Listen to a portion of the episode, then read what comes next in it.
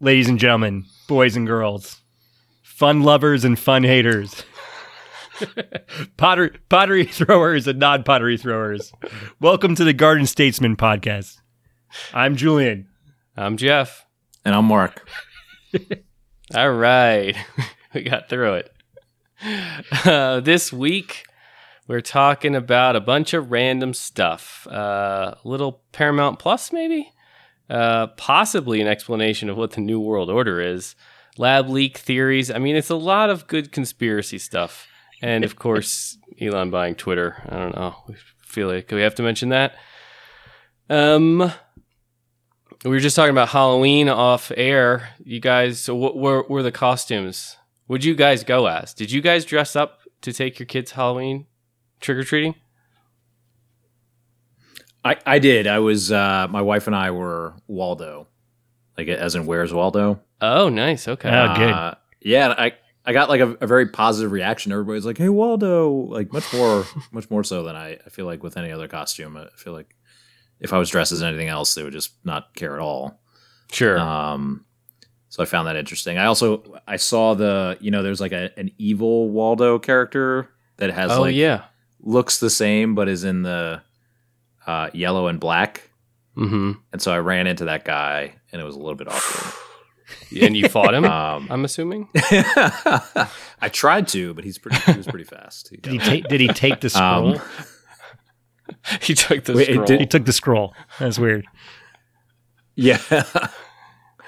um, but yeah, and then and then the kids. You know, it's kind of interesting actually. Like our kids, uh, don't watch very much TV, and so I feel like they don't really like have character. Like don't watch too too much TV. Don't watch too many movies, and so they're not like up to speed on characters or like topical uh, costume ideas. And so they Hmm. chose like very generic things. So like my my son was a ninja, my daughter was a vampire. Well, I mean, Um, those are two classics. Classics. Yeah. that's great. Yeah, you can't go wrong. Can't go wrong. Yeah, my my children, uh, six and a half uh, twins. Uh, Nico was an astronaut, which uh, was always like very it. cool. We, we like the uh, the space launches in our household.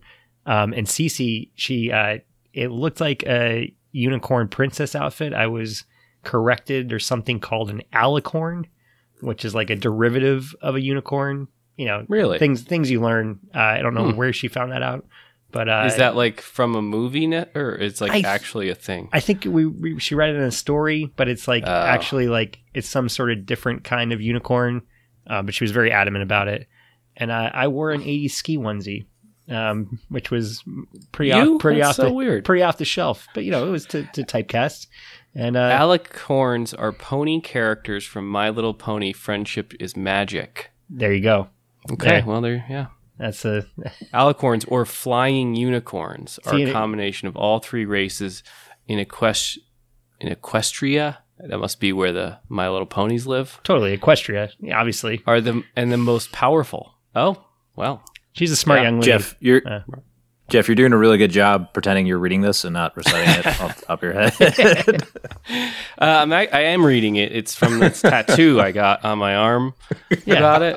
It looks like a face tat actually, but yeah, that's a little awkward. Yeah. Uh, all right. So, speaking of characters, um, Paramount Plus, which I still don't really know, like you know what they what shows they have. I s- found this article in uh, TechCrunch that they now have 46 million global subscribers in Q3. Stock dropped nine percent on a revenue miss. Um, 46 million's more than I thought. Like that's that's pretty decent. I mean, what does Netflix have? They've got like 200 and some million. Do you know, Mark? yeah, it's like two two hundred twenty four roughly globally. But you So know, the- here here's the thing. Here's my reaction to that is like, how are they defining a subscriber? You know, what's um, how many of those are promotional subscribers that you know they Mm. got through partnerships where they're not paying anything, but Yep. are in a free, free trial period. How how how many of them are in free trial periods, just like normal free trial periods? So I'm I'm a little bit skeptical of that. That that's like a true real number. comparable number, yeah, to to the number that Netflix has. Yeah, that's fair. I guess Um, Mark, Mark, you follow this as a Netflix investor, but I, I, you, you're more fluent on these matters than than I am. At least, uh, I'm curious. Like, it seems like the, you know, Paramount. I know, remember this is dating me a little bit, but wasn't Par- Paramount had did like a reverse merger with CBS, and then they had a huge like corporate infighting for their Sumner Redstone and his daughter, and then they launched a streaming service. I mean, there's been a lot of underperformance and challenges to that company as a whole, but they have a big movie catalog and show catalog. Maybe they're maybe one of their uh, CEOs was ousted by Me Too as well.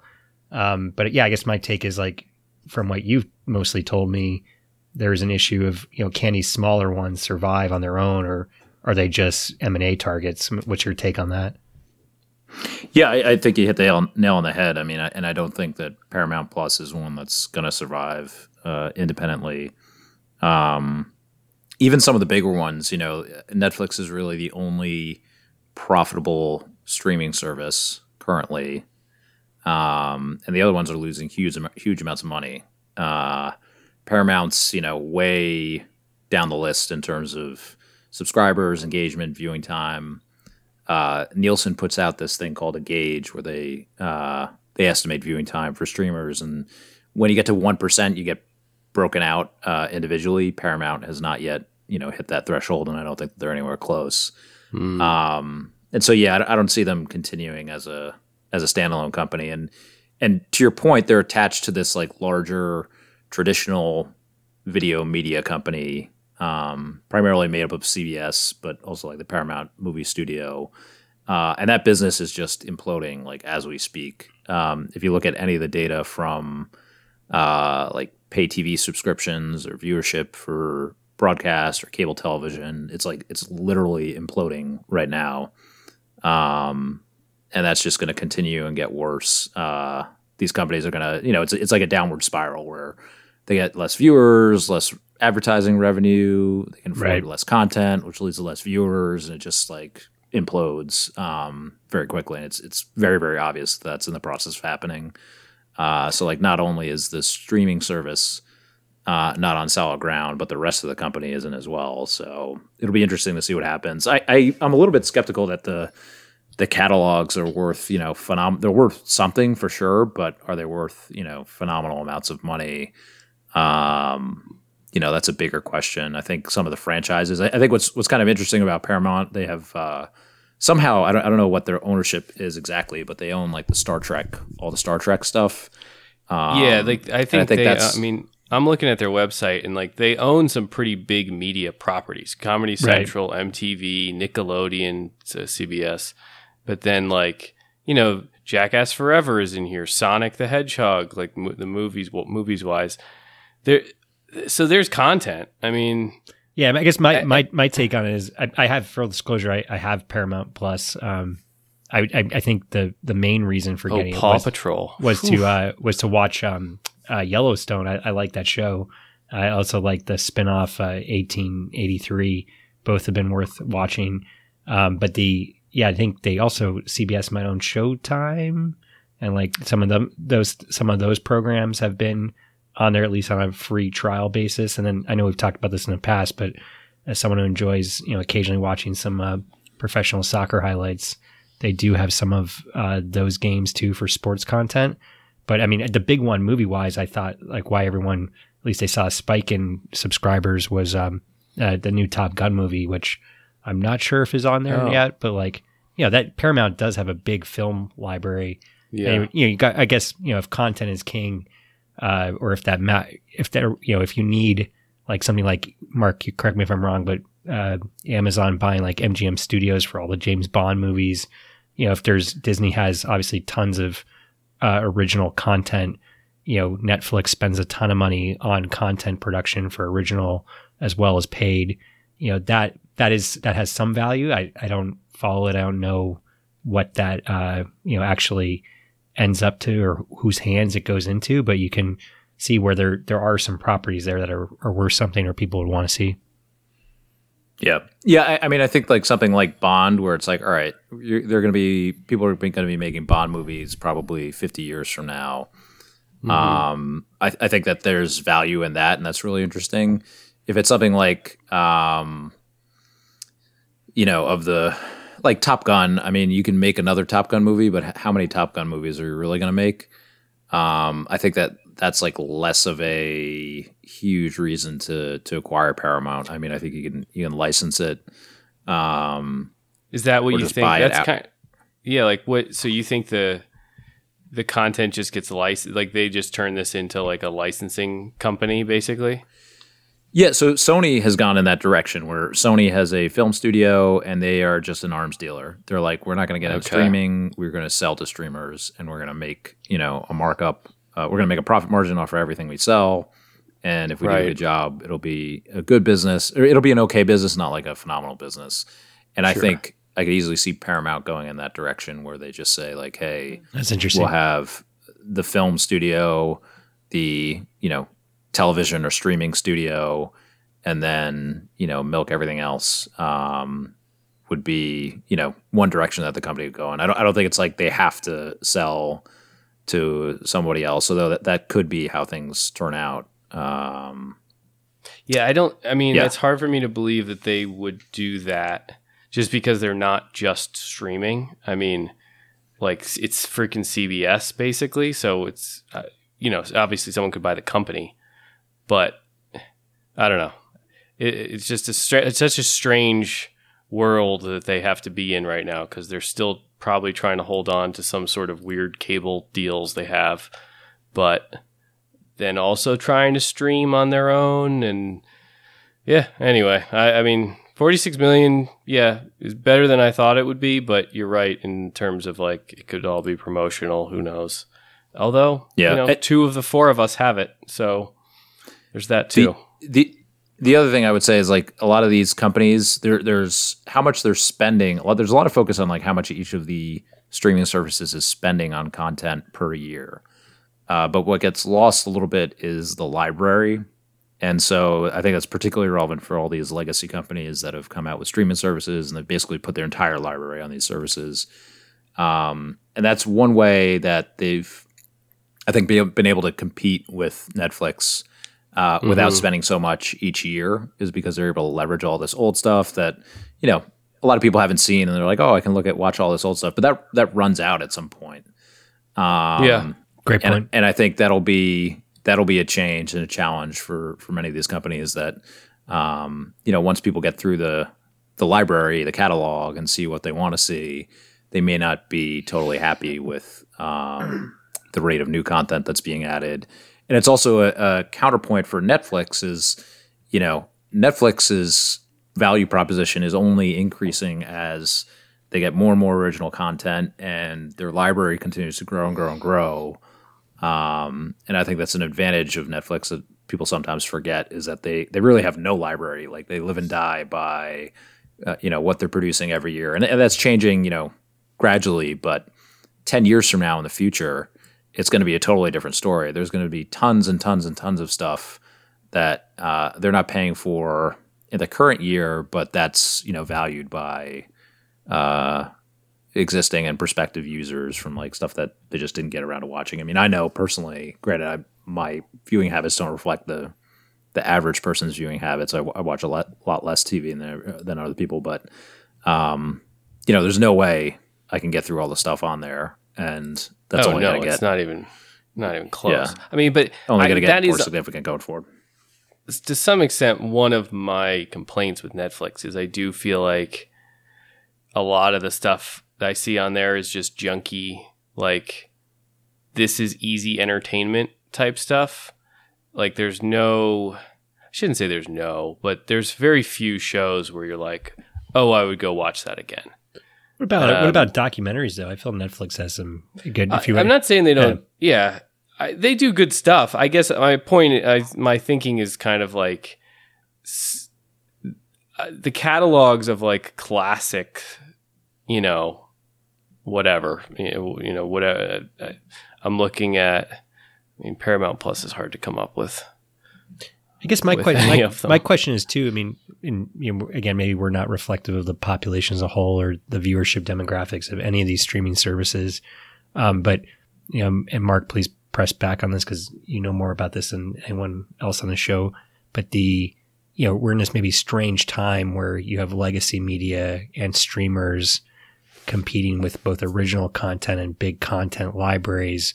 And from our show the other week, you know, it's it's very fragmented landscape, but that's probably not sustainable economically.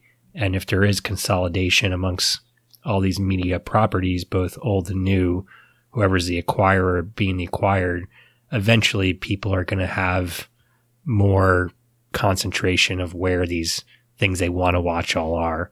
And someone like our friend, uh, the pottery master, um, Michael, uh, you know, he you know, doesn't need to subscribe to eight of these things just to watch his favorite Premier League team. You know, all be more in a concentrated place. Like, is that a reasonable assumption? Uh, yeah. I mean, the other, I would say the other thing to think about is not like how many subscribers do they have in any moment, but like how many subscriber months per year. And so I, I, I think you could see people like, and you already see this behavior a little bit where it's like, all right, you subscribe to maybe like two services year round, and then you kind of dip in and out of other ones. Um, you know, so you'll do Paramount for you know a few months, or maybe during like the soccer season. I, I don't know how long they they offer soccer, but if they offer soccer for four or five months, maybe subscribe for those four or five months and and watch their catalog, and then you cancel and you try something else uh, afterward. But yeah, I, I, do. I definitely do think that there will be you know more concentrated uh, viewing and subscriptions. Although you know because you have this ability to go in and out of services each month, it's not like oh it's only five per year. It could be you know maybe four at any given time, but six over the course of the year, something like that. If yeah. that makes sense. That's what I've been trying to do, but I've had HBO Plus for like, uh, or HBO Max, whatever it is, uh, for like six months now, and I think I was planning on keeping it for one and watching one show and being like, okay, I'm done, and then I just don't really cancel it. But that is what I think the best way to do it is is just to rotate through. Anyway, yeah, and and especially right. for something like H- HBO where they have like, I feel like a lot of the value in HBO, you have like a lot of good, a lot of uh, library content that I haven't watched, and you get like some shows that you really want to watch at points in time. Right. But and that is why I ended up that, getting it. Yeah. Yeah, but then for the rest of the time, it doesn't have enough that to justify like watching it on a regular basis or being like the first thing you open up when you're like, oh, I want to watch something. Um, yeah, yeah, I do agree that like Netflix is the staple. If you're if any of them are going to be a staple, it's going to be Netflix, and then the rest of them are kind of like when it comes out with something good, I'll check it out. But yeah, and by the way, I, I agree with your point that and Netflix does Netflix's management has said this as well that like basically they had to ramp up their original content spending enormously mm-hmm. over the past decade. And you know it's kind of like a, on a restaurant uh, there's like restaurant sign. I'm, I'm, sure you've seen it or heard of it but they're like you can you can get your food fast cheap or good. Like choose two. Right right. Um, and so, so netflix kind of had the same challenge where it's like they could get their original content uh, big like quickly big or high quality and they chose to get like big and very quickly. Sure. Um, and that's not to say that they don't have some high quality stuff, but I think oh yeah, they know they definitely to, do. Yeah, yeah. There's a lot of room to like improve the efficiency of their content spend, get more bang for the buck, um, and I think that'll be a big focus over the next you know over the next decade. Nice. So, getting into our more conspiratorial theory aspect of the show. Julian, what is the new world order? Okay, so I'll I'll preface this by saying I you immediately ask me. yeah, you're the only one that would know this sort of weird oh, stuff. I'm glad. Of, oh, I guess the in-house conspiracy theorists. All right. Well, so uh, yeah, go go go ahead, Mark. No, I, I was going to say yeah, it would help to have some background because I remember this came up, but I don't remember from where. So he, all right. So Julian mentioned the words at one point, and I it, that cued me because I've been watching a bunch of these like prepper type people um, on YouTube, and a couple of them, like one guy's just like a homesteader, but he he's real right wing and like right wing in a way that I don't know anyone that that's that's that's right. Like, you know, he doesn't.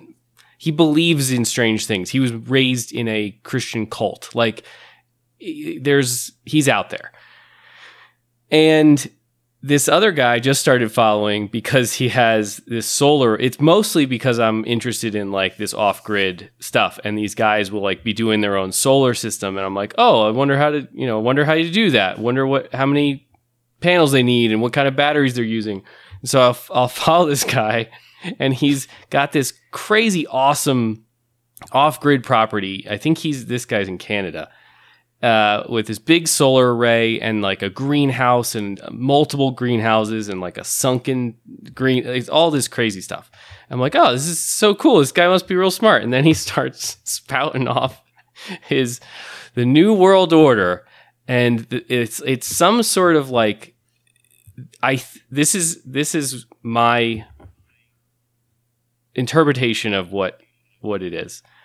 Um, they believe that the Democrats are it's like one of the George Soros things, right? So someone in Europe is planning on creating a entire world global government and they're basically controlling everyone's everything. So almost every new thing like electric cars are part of it they're gonna the whole idea of like share the shared economy is just to keep you poor so that they can control you and that they have more power like that's effectively the fear that i'm getting from this guy i don't know what and he's mentioned new world order and so that's that's all i really know about it and I'm fascinated to hear what the hell this this is. I mean, people call me a conspiracy theorist. I don't know what you're listening to or watching on the internet. I mean, this, yeah, my stuff. Oh, he's nuts. My stuff's pretty tame compared to, to compared to that.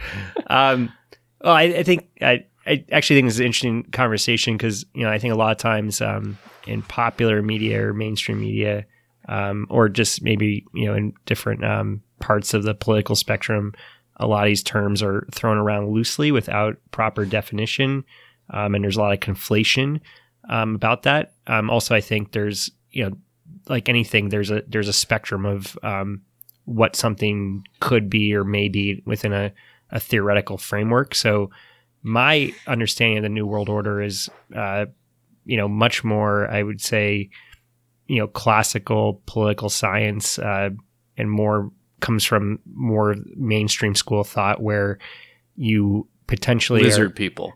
no, you're potentially you're potentially right now, um, and not to get into a, um, a political discussion, but on a you know just a geopolitical framework for both um, politics and a monetary system.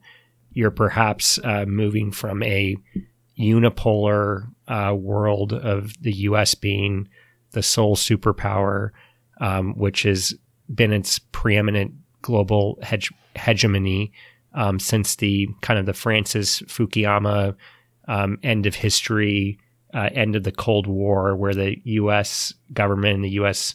dollar and Western alliance uh, reigned supreme from both a um, geopolitical influence and from a economic stored influence, um, where you have a lot of multilateral alliances, you have free trade, and in a perhaps a new world order, the way I've heard it described and at least discussed amongst, you know, I would say serious people more in the uh, mainstream thought would be perhaps you now have a multipolar world. So, you know, the idea of China perhaps coming up as a, a natural rival to the U.S.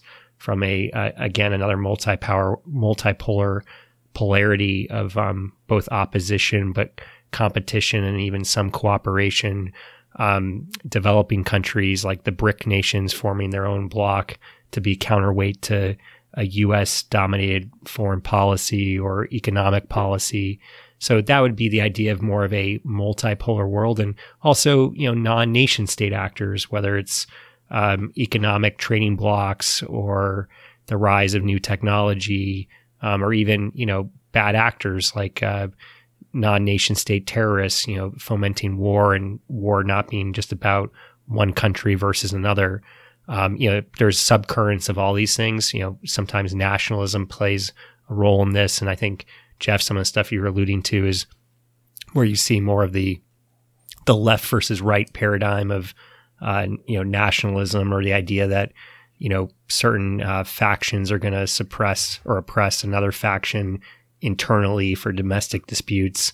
Um, you know that's not the kind of stuff that I've you know spoken about when yeah I've yours heard. sounds much more reasonable and yeah, like and, ag- and again, I, I, thoughtful. right? I, I, was looking for conspiracy theories, Julian. yeah. So I, I, guess I know, the- yeah, Julian, that was that was too, too way too reasonable, way too eloquent. I was okay, sorry. I guess yeah. I guess Julian's. You know, again, conspiracy conspiracy theorist turns conspiracy fact, right? You know, it's. Uh, I guess you know I'm not as, not as out there as hopefully the audience hopes. Um, but yeah, like any like anything, there's subcurrents and factions that are you know either more palatable or perhaps more common uh, and more out there than, than others. So I think you know what Jeff's talking probably exists within that you know big. Uh, big tent too. But it, it um, you know, I, I don't think these. I think it can mean a lot of different things to when people are talking about, it, and you just need to make sure you know what people are talking about. Yeah, I think the the stuff. Yeah, the stuff that this guy was talking about is, and I I do feel bad for these guys. Like these guys are generally very blue collar. Like you know, never went to college, never even really thought about going to college. No one in their families went to college, and it's kind of like they feel like the rich people have everything and they have no real chance at getting there because they're always working these hourly jobs and I do feel a bit for them, but like where they go with this, where it's like this, this everyone's trying to control me thing, is you know whatever. I I feel bad for the guy honestly, but he's also gotten to a place where he he owns all his own stuff and he has 40 acres of land and he's doing fine and so he'll be fine but you just feel bad for these people that go down these weird conspiratorial things whereas the new world order you're talking about seems like a, a pretty much inevitability. I don't know when, but like like is China going to be another superpower? Like yeah, they already are and Yeah, and like we and- are going to have to deal with them right. as equals at some point. or there sooner. are, are there big like economic currents into in this too. I mean, we had a prior episode on crypto. You know, part of this is you know people saying you know we don't you know like the dollar as a global reserve currency, and we don't like governments controlling monetary policy or fiscal policy. So we want to create an alternative currency that may be outside the tax system. So that could be a new world economic order. I think there's, you know, just like, you know, we have a two party system currently in the US. And, you know, within that, there's factions of, you know, right and left and everything in between. And people have talked about is there room for a third political party? That could be a new world political order.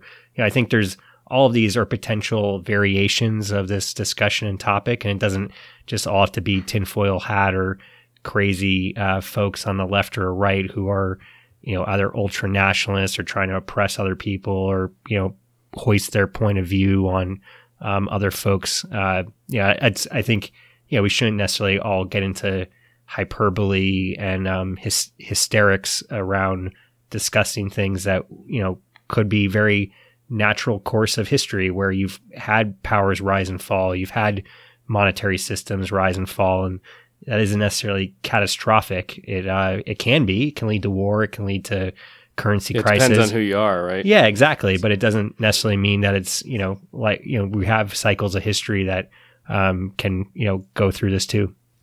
Yeah. Yeah. Um, and speaking of being reasonable, so the lab leak theory China designed a virus and unleashed it on the world to kill Americans, right? Is that, am I reading that right? I think I think so. I mean, we, we've uh, there's been some interesting things that have come out uh, over the past few weeks along those lines. And as you guys know, I've always assigned like I, I don't generally think of things as either like I believe in X or I believe in Y. I kind of think of it probabilistically. I think, well, that's most likely, or I assign high probability to that, but you know, there's some chance that that's not right. Um, and so with the the idea that uh, COVID came from a lab as part of a leak, I always assigned a, a much higher probability to that than most other people, and I thought it was actually the, the most likely scenario. Just doing kind of rough estimates of our, all right, like how likely. All right, there was a a lab studying coronaviruses where um, the disease first emerged. What's the probability of a, a, a leak in such a lab every year versus uh, a virus like that randomly just emerging from nature in that same uh, same city, and those rough estimates got to like it's like ten times more likely to that it came from a lab than than from nature. Um, and granted, that doesn't mean that like oh yes, it's definitive evidence, but if I have to put odds, that's what I'm going to follow, and and that's why uh, I it was lab leak. On top of the fact that you know if you just look at China's behavior this whole time, I mean they've been uh, you couldn't act more guilty, basically. you couldn't like act more like you were trying to cover something up. So that Yeah. also Although, don't you think in- they'd be trying to cover something up no matter what? I actually, I don't necessarily. Well, I I haven't looked into it as much as you. I I still don't put a very high probability on lab leak, to be honest. Uh, and I mostly do that.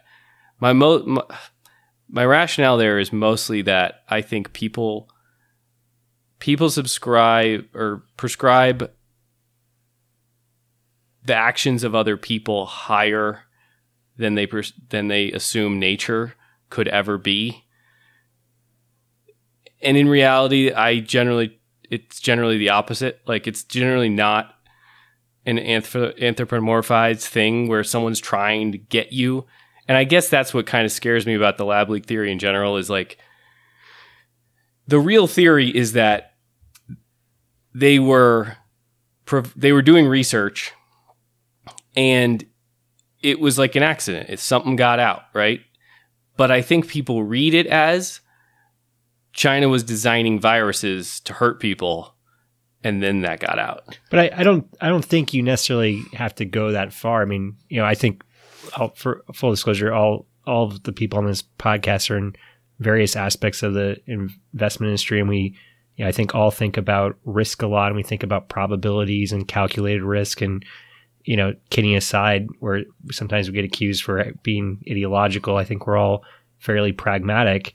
Um, and you know, my I always thought what was so sad about this whole pandemic virus origin debate, you know, particularly at the very, very beginning when, you know, and it was, you know, very much tied up into politics and left and right camps, at least domestically in the US, but even worldwide, where in xenophobia as well, where you just stifle dissent for an actual, you know, scientific and intellectual inquiry on where a virus and a pandemic that no one had lived through a pandemic in our lifetimes for the whole world, where it came from. And, you know, just from a, as a betting person, you, you would, I mean, my, my, the question always stuck in my mind is like, okay, I, you know, I'm not an expert in this by any means, but the two major bioweapons labs and virus study places in the U.S. are Fort uh, Meade, I believe, in uh, Maryland, and uh, the CDC in Atlanta. If just like in an alternate universe, you had a virus break out in any of those places, you'd be like, hmm, a reasonable place to look might be like Fort Meade if like a virus got out, or like the CDC. Guess what? The only place in all of China where they do you know, bioweapons and virus study is the Wuhan Institute of Virology in Wuhan, China. Hmm, maybe we should like look the fuck into that. Like, and maybe we should have a reasonable discussion on, and look, I'm not saying it's Occam's razor. The easiest explanation is true. I don't know if that's true or not. I just think it's a reasonable discourse and discussion to have. And I think you can Well, have and that's the problem, right? That's it's, the it's hard to have the discussion, right. That- especially when China is not really participating in any reasonable discussion, no matter what. Like that's the other thing is, Right. I, I guess my what I originally interrupted Mark about is uh, it- China is going to deny everything, no matter what. Like there isn't their story still. It came from frozen food from some other country, some completely bullshit. I mean, at some point they tried to say it came from the U.S. and you know, Yeah. but like, or yeah, but they definitely promoted the the wet market theory coming from zoologically from animals in a bad, and you know, again, like I, you know, at some point where where's the political rhetoric and gamesmanship and you know Well, and that's kind of Yeah. the issue. It would be nice if everyone would actually say, "Hey, we don't want this to happen again. Let's all work together." exactly. But I mean, in, in contrast, I think I think we did identify where the original SARS came from, and so there was some degree of cooperation. I think they identified like they found the bats and they found the intermediate host. but like um, five I, or ten years later, right? I, I actually think it was much sooner, I, and, I- and I think Oh, like the in order to do that, there had to be like a higher degree of cooperation. But really, like the specific thing that um, uh, and part of the reason why we're talking about it is the uh, Congress put out this report basically saying that uh, they think that the most likely scenario is that it was a lab leak as opposed to a, a natural origin, and that came out, you know, either last week or the week Yeah, prior. recently. Um, and so like it's gone from, you know, was being dismissed to a lot of people to now Congress is saying like this is the most likely thing. The other thing, um, and so uh, I forget whether it was you, Jeff, or Julian who made the point that like, oh, some people dismiss this lab leak theory because, you know, they assume that it means that the the virus was engineered, which is not necessarily the case. And I'd actually always put like a low probability on that. I would I thought that that was unlikely that it was an I, engineered I didn't say that. Yeah, I don't think that was you just miss it, or I just miss it because of that. I'm saying I think that's the danger in this. I think people hear lab leak theory from China, and that's exactly like that's where people's mind jumps, which is probably why uh, whoever the government or media wanted to suppress that because we didn't want it to become a China engineered this virus. But it's not it's not honest again, it's never good, I think, to quell honest inquiry for science or scientific origin questions or science in general if you're just trying to get to the truth on how to particularly prevent something in the future. And I you know, I think to to your point about maybe the slippery slope argument, it's like, you know, I look at the probabilistic scale, it's like for me it's it seems like there's a lot of compelling evidence for it came from an accidental leak in the Wuhan Institute of Virology. There's less uh, probability in my mind that that was intentional or it was weaponized by Sure. China on the world. And you don't have to, you know, be an unreasonable person to not make that jump if you're having an honest debate about it, which of course, you know, we don't have that in our social media or, you know, politicized uh, world. But then, you know, you get into more interesting questions, which, you know, also deserve investigation of, you know, did the US give gain of function funding to, you know, the Wuhan Institute of Virology?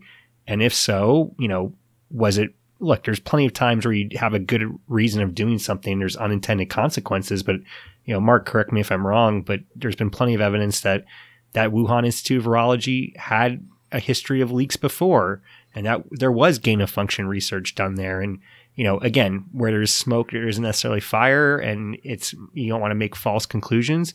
But at least it's not you know, saying that oh, this is like absolutely out of the blue that you're making some wild conspiratorial accusation. There's at least some you know reasonable uh, you know precedent to have a, a line of inquiry on this. Yeah, and and well, the other thing that I was going to point to that came out recently, and it was a it was a paper written by a bunch of credible scientists, so not like hacks, but they basically did a statistical analysis of the um, DNA or RNA, basically the um, yeah whatever DNA of RNA or of uh, COVID nineteen, and they looked at the um, the sequences that scientists would use to manipulate the DNA uh, and they basically ran a statistical analysis to say, all right, what are the chances of that what we are seeing uh, in this DNA, which would be useful to someone who was trying to create it? Um, what are the chances that this would happen in nature randomly? And it's like a hundred thousand to one.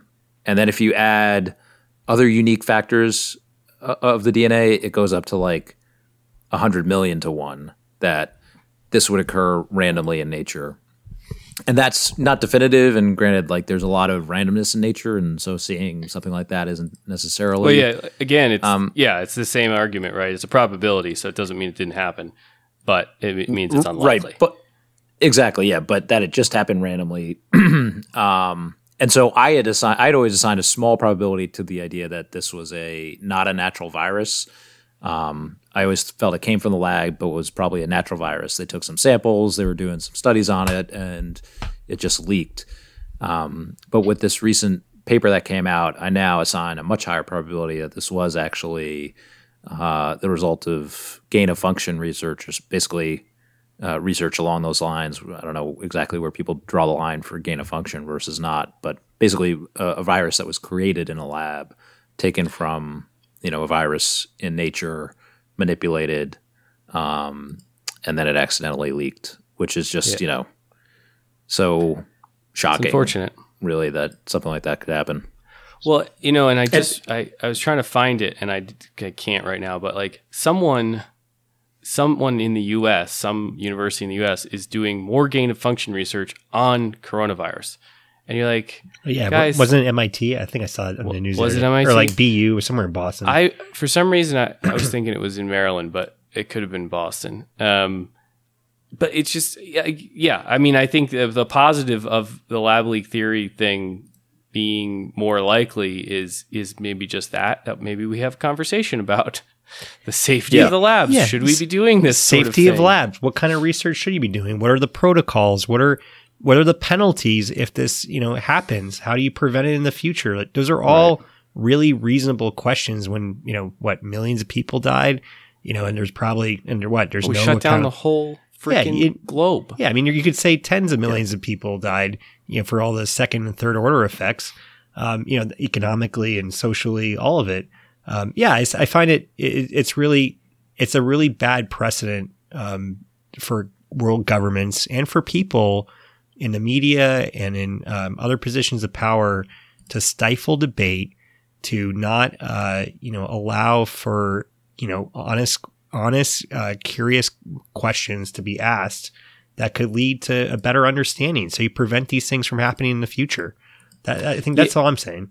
So I mean, I I kind of agree, I agree with you there in terms of like the general sentiment, but I do also kind of think healthy debate can only happen after the fact. Like when we're in it, and I don't particularly like how the government handled any of this stuff for suppressing what they didn't like people saying, uh, and the media companies and everything else, but there was a danger there, right? Like if if if we all just said the China made this virus and blamed them for it, that's not that is not going to lead to a healthy There, look, I'm not Conversation. I'm, I'm, I'm even going to be more uh, sympathetic to, you know, I'm, I'm a big critic of a lot of aspects of the government and p- people in power on both sides of the aisle. But I would, you know, look, it's it's hard if you're in a position of power, which I I certainly am not, um, and you know was in in that seat and didn't have the benefit of of hindsight. I think government's natural reaction or people in power is to overreact and overrespond, uh, than not do Mhm. anything. And you know, when I look at you know the COVID policy as a whole, in an information vacuum or where you didn't know things and things were changing rapidly, the error is always going to be on being more conservative and overreacting, which they did a lot of, right? That I think Yeah. was shutdowns. I think that was, you know, vaccination mandates and protocols. That was all sorts of things. But just all the shaming, all the sh- all the shaming, yeah, all of Yeah. that. I mean that that in some ways is very logical that people would do that. I'm not saying it's right. I'm saying I understand why people could err on that side of it. But you know what? We should look back at that and say, okay, now we have much better information on how dangerous this was or not. You know, what were these policy responses? Sometimes worse than the actual virus, you know, for hurting small businesses Yeah. kids being out of school for two years and having big learning gaps, you know, all wearing you know, masks wearing- while they're wearing- trying to learn to talk. exactly like all all all these issues. We and we the fact that you can't have an honest debate about that even now, I think, is really troubling. Yeah, I agree with you. Yeah. Also, uh, just on a point you made earlier, these virologists come across as just complete degenerates in terms of like you know how risky this research is, and yet they like keep doing it. It's, they're like Yeah. heroin addicts that like Right. can't help themselves.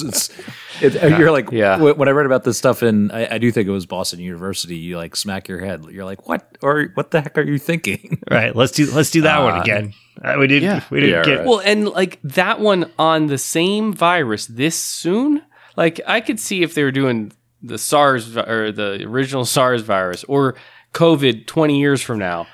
But like too soon, guys. Like what? Yeah, you, exactly, Mark. You slap your head and you're like, what, what Right. the fuck are you thinking? But you know, there are a lot of. But I mean, this might be a segue to our next conversation. But you know, just using uh, what, what stifling debate as an example, you know, the amount there are a lot of respected scientists and doctors, and also uh, various policy figures who were literally banned from social media or shunned from any sort of, you know, we're called conspiratorial cranks for even suggesting this when in March, April, June of 2020. And, you know, guess what? I think those people have been really vindicated and proven right. And, you know, joking aside about the conspiracy conspiracy theorist becomes conspiracy fact sometimes. But, you know, those are that's a great example of, you know, what seemed like, you know, a fringe belief at the time actually turned out to be, you know what? A pretty thoughtful and balanced point of view uh, with hindsight and retrospect. And, yeah, that, I think that that would also be something that's worth considering. Yeah, yeah. I just looked it up. It it is Boston University. Typical BU. Typical. Typical, typical PU. So yeah, um, what's our next topic here? Twitter. I mean, did something happen at Twitter? It seems like there's a lot of controversy. I have to say, I am, I am loving just the absolute outrage over the stupid blue checkmark bullshit. Like the people that have these blue checkmarks value them as if what's her face? AOC you sent sent this tweet to us Mark. Yeah, she she equated not having to be charged for a, a subscription for the blue checkmark as not free speech I don't I don't understand the logic. I don't understand how you could come to that conclusion. But anyways, some people are just freaking out about. I don't understand why anyone cares at all about the blue check mark. But um, I think it was kind of for anyone that doesn't use Twitter and doesn't know. I think this blue check mark used to, was supposed to be a validation of the person being a real person or being a public figure or whatever. I think it turned into some sort of like power user badge because like certain Right. people got them, certain people didn't. Generally, people on the right didn't get them, people on the left did, and it it really became kind of like Twitter deemed you valid type thing, and now Elon's saying I'm just going to charge eight bucks, and whoever wants one can have one, and people are losing their shit about that, which I find hilarious, but. yeah. I'm also a Twitter or an Elon fan, so you know. Yeah, I, I would that. say is that you know I I'm on the record for being critical of Elon in many things. Uh, I'm I'm saying I, I actually I really am enjoying this Twitter saga from, and I actually give him a lot of credit. Uh, one, I think first of all he's a world class troll. He's hilarious. I mean, Um, hilarious. I mean the fact he especially he's got a very deft touch for poking the bear and using social media and really trolling the right people. Um, so credit where credit's due on that. Also, I think it's I think it's a fa- this will be a fascinating business case study. And you know, I mean, he looks like he massively overpaid for this thing. Um, you know, if he you know he bought it at maybe the peak of a market cycle for you know he, where the the debt Oh, burden couldn't have been a worse time. couldn't have been a For- worse time. Though from like every aspect of the deal. from every aspect of Tesla it. stock, Yeah. Twitter stock. I mean, it's just like I mean, it's just he massively overpaid for it. The debt burden on this thing basically eats up its entire cash flow to pay for the interest.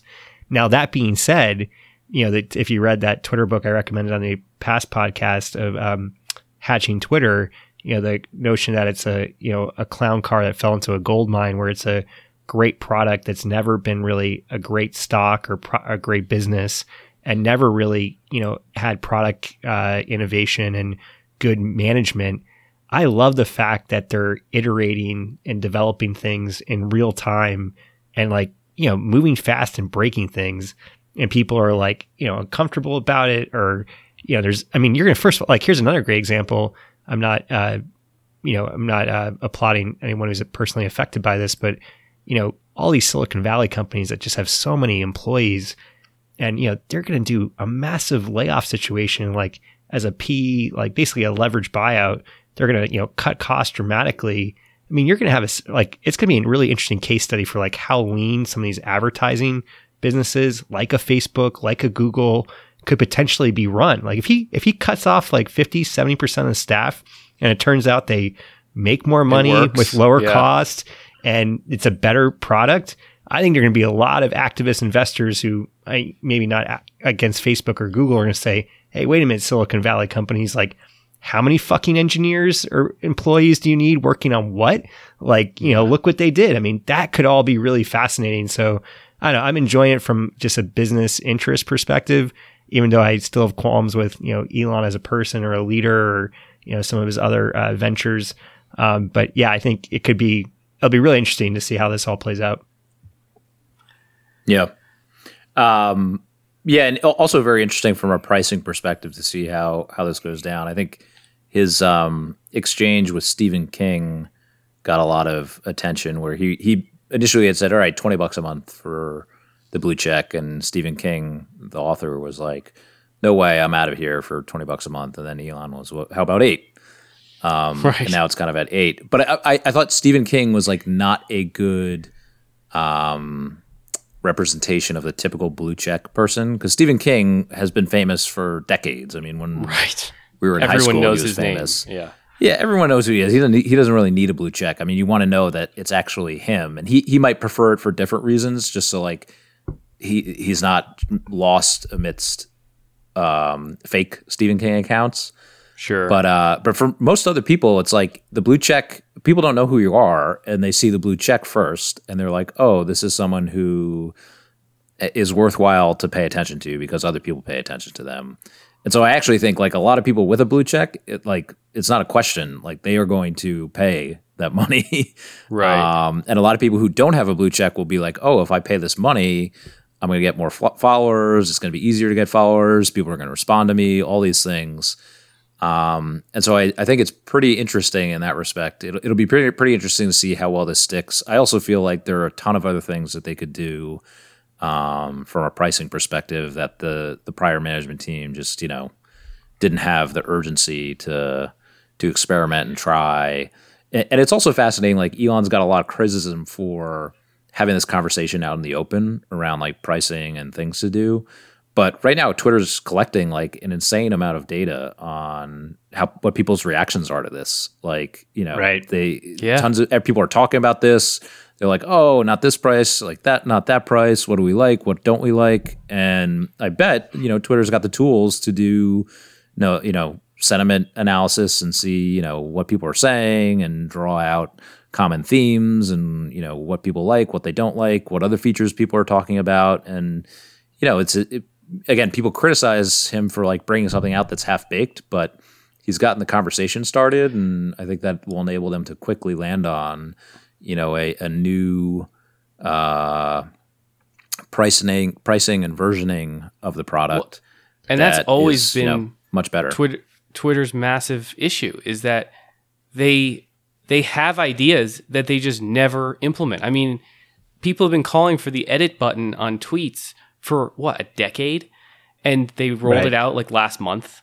And they kept saying they can't do. We just can't do it. It's impossible. And then they did it, and it's like okay that was pretty easy and reasonable and like made perfect sense and like or, or just like i mean the fact that you know we've all analyzed you know the the power of uh, subscription businesses and subscription revenue versus advertising revenue which the former is much more s- sticky and the latter's uh, um, you know much more cyclical. Uh, you know that is a great debate. And yeah, it's you know the fact that you know, there is something to be said about a private company with you know someone who's can really uh, you know make decisions fast and be nimble. You know, and look, they're probably going to have plenty of failures and stumbles. Uh, sure, and they might. But it's also Twitter, so like right. How you know. bad could a failure be? It's like, oh, some people didn't, their tweet didn't go out. I mean, who gives, like, No, yeah, and I was saying more of like from a shit. business perspective, like you Oh, know, sure. can you like you know actually pay your debt burden if you you know all the advertisers flee, which you know apparently there's some advertisers boycotting it because you know rightfully if you're GM, do you want the owner majority shareholder of Tesla to also you know own a platform that you're giving money to for a rival? Like there's you know, or do you want it to become are you worried that if you know what is free? You know, this whole question of is a digital town square? And you know what are the limits on free speech you know both constitutionally and from a um, you know a business you know environment you know do you want to be you know an advertiser and a brand that's next to hate speech? Um, you know so i think there's like yeah there's real questions about and real challenges. Like I, I don't think these are easy problems to solve. That's why you know both on a, a business case study as well as a you know a freedom of speech and uh, value as a uh, digital town square it'll be really interesting to see you know who stays and who leaves and you know how this you know shakes out from the power of a tool Do you guys understand? You just you know mentioned hate speech, and that's I feel like that's a topic that comes up ad infinitum right now about Twitter. Like everyone that's against this basically just goes right there that it's going to be Nazis spouting out hate speech constantly.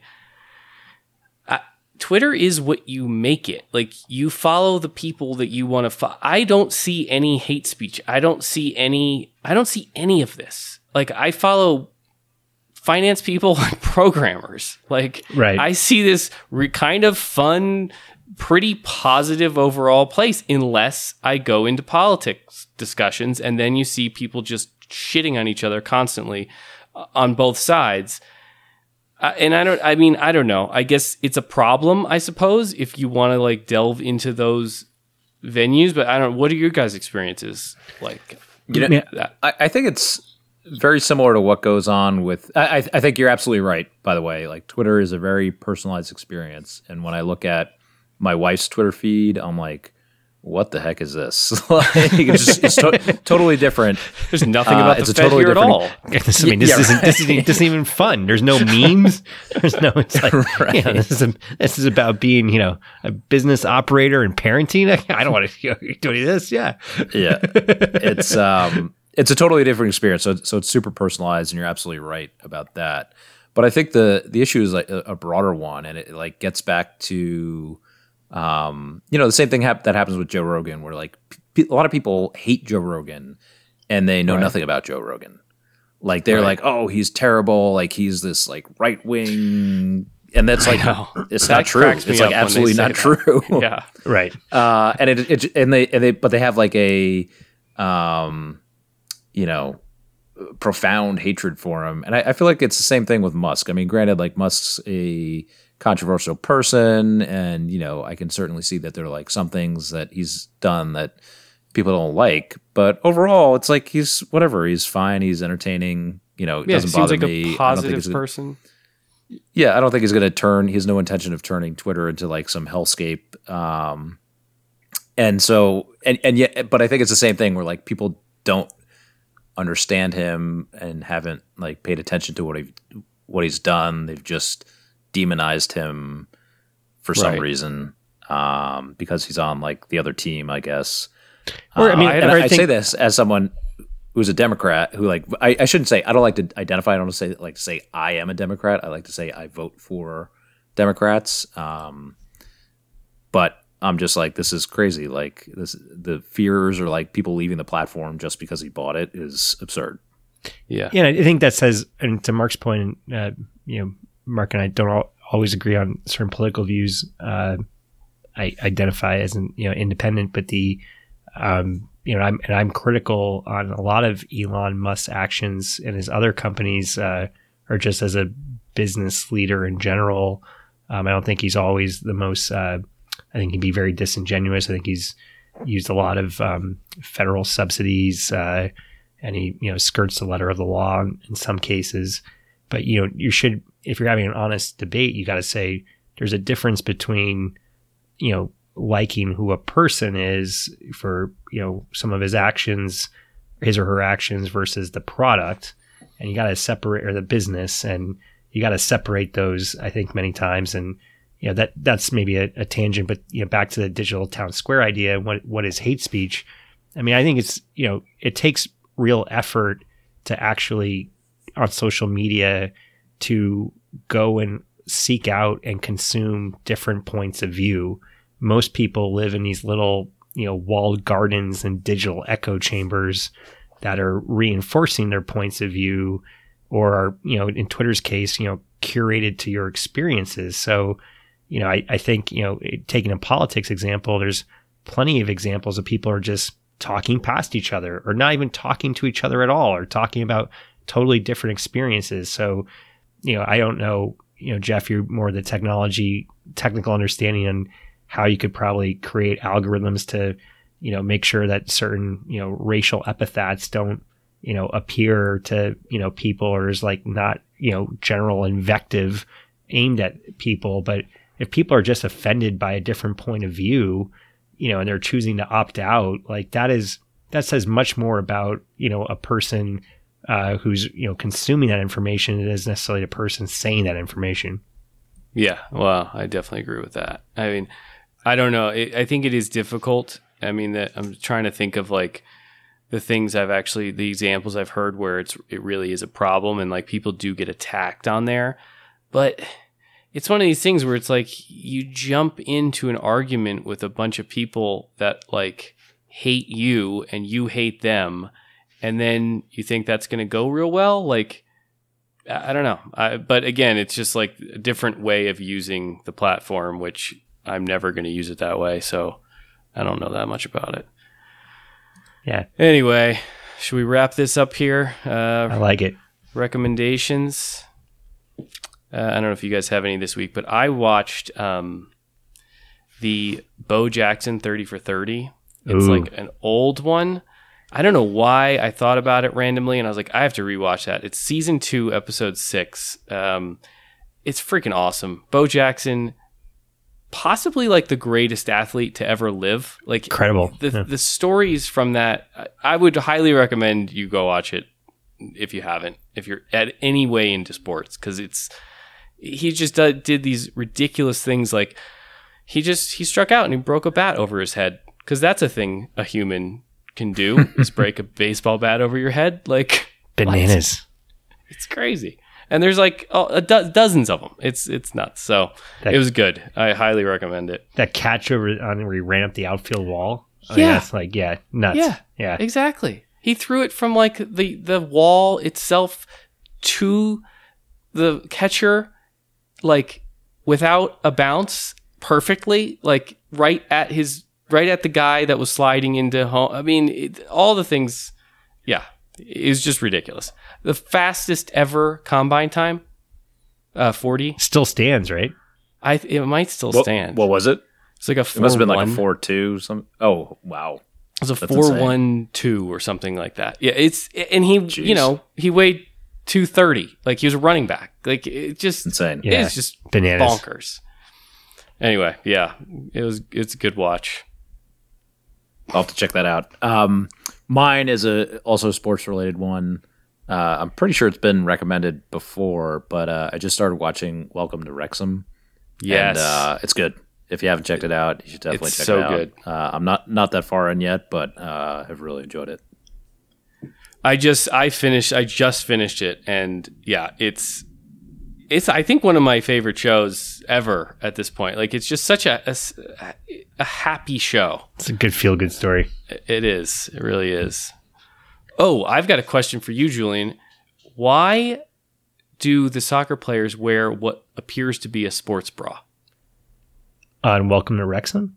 Yeah. All the guys, not all of them, but a lot of them wear these things that look like sports bras. I'm assuming it's some sort of technology, heart rate monitoring thing. Did that come, did that come up in the show? I uh, no, they're just in the locker room, like, and they have uh, their jerseys off, and they're wearing these weird things. I, have seen it where uh, you know basically it's like performance like undershirts. That must be yeah, but I I mean I'm not I'm not off the top of my head. I'm not going to let you into like the secret soccer cult where we you know, tell you about our you know Mormon pajamas. But I the, feel uh, like Flynn uh, might know. Yeah, the, I, yeah. I thought I thought yeah, I've seen some of this stuff.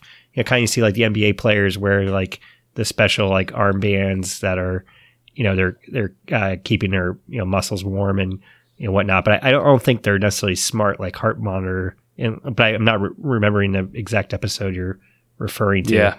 Um, Yeah. But yeah, I, I'm not wearing one right now. If that's what you're asking. That's what I was wondering. Yeah, yeah. know, yeah, no performance enhancing podcasting going on here. Uh, just right from the cuff. Nice. Julian, you have one? Yeah, uh, two actually. The um, first one was a book. Um, I think is kind of more on the the history and New World Order question. Um, I've recommended it before in previous conversations. Uh, it's uh, the Fourth Turning. The authors are um, at least one of the authors is I believe it's Strauss and Howe. Um, but anyway, it's it's just a it's a theoretical fa- framework to look at history, both of societies um, and it uses like a, a theory around like seasonal cycles of like a whole generation. And you know sometimes you know based on our earlier conversation in the show you know when you think about like how empires rise and fall or systems rise and fall and how it can seem bleak or maybe darkest before the dawn you realize if you study history that some of these things are not new at all they've happened many times before and it just is an interesting framework and thought provoking framework on how to view the world. And uh, it's a really, really great read um, done by both a, uh, a historian and I believe a demographer, um, which is you know just an interesting combination. So I would uh, recommend that. And then on a more lighthearted note, uh, talk about random movies to sign to watch on the weekends for uh, when you're tired uh, at night uh, with kids. Is uh, I watched the most recent Wes Anderson movie um, the Paris Dispatch. I think it came Oh, out a couple I didn't years. even know there was a new one out. Yeah, I think it came out a couple years ago, uh, but I found it, I believe, on HBO Max. Um, but you know, typical Wes Anderson movie, uh, great ensemble cast: uh, Bill Murray, Owen Wilson, uh, Jeffrey Wright, um, and it is it uh, is probably the best one I've seen since the uh, uh, Royal Tenenbaums, um, which was Ooh, nice. uh, a classic. So yeah, I, I really enjoyed it. If you if you like Wes Anderson movies, you're gonna like this, and if you like Bill Murray, you're definitely gonna like this. I, I'll have to check that out because I almost rewatched the Grand Budapest Hotel recently, which I also loved from Wes Anderson. Nice. Cool, guys. Well, we did it. Great work, great work all Great around. work. Good times. Good times. Maybe maybe Mike will be done with his pottery next week. We'll see. yeah, maybe we could all, Um, maybe all four of us could get on here one time. You've done it Yeah, once. It'd be nice to do it again. Maybe. Nice to do it again. All right. Well, bye bye, everyone. Good talk. Good talk.